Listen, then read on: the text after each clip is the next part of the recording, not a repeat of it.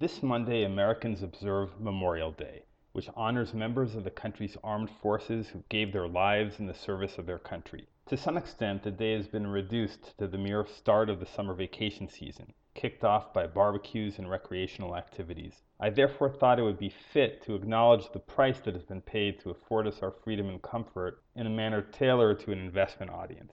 To that end, herewith are a few thoughts for a portfolio of investments suited to the holiday. For starters, our Memorial Day portfolio might contain defense-related companies that help keep U.S. soldiers safe, such as Northrop Grumman, whose radar, sensors, and night vision goggles extend the range of their vision and whose stealth warplanes have become an important warfighting advantage in recent conflicts. Or Boeing, maker of the Apache helicopter, which extends soldiers' range in battle.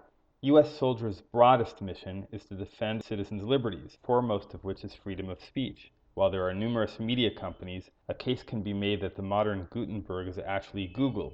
Not everyone can afford to start his own newspaper, but anyone can start a blog, at no cost, on Google's Blogger platform, and its Android format further democratizes the flow of information by allowing anyone with a cell phone to film and comment on live events. Apple is another company whose products have similarly empowered the average citizen. There are all sorts of other potential ideas natural gas stocks that keep America energy independent, or country stocks representing America's allies in Asia, Europe, and the Middle East that partner with U.S. armed forces in dangerous places and which lessen the risk of a portfolio through international diversification.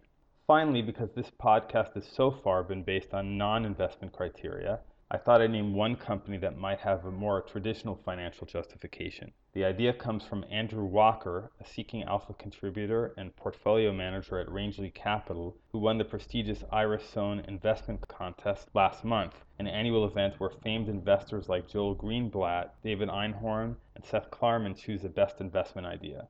Walker suggested La Quinta Inns and Suites, he explained in detail you can Google his presentation with the words Andrew Walker Ira Sohn S O H N why he views the stock as undervalued. In the one month since he picked the stock, it has risen 5%, so if you agree with this thesis, there's room to run. I don't know enough to comment on the investment merits of the idea, but can say that these reasonably priced and widely dispersed hotels make it comfortable and affordable to see the expanse of the nation that America's soldiers, sailors, marines, coast guard, and airmen died fighting for.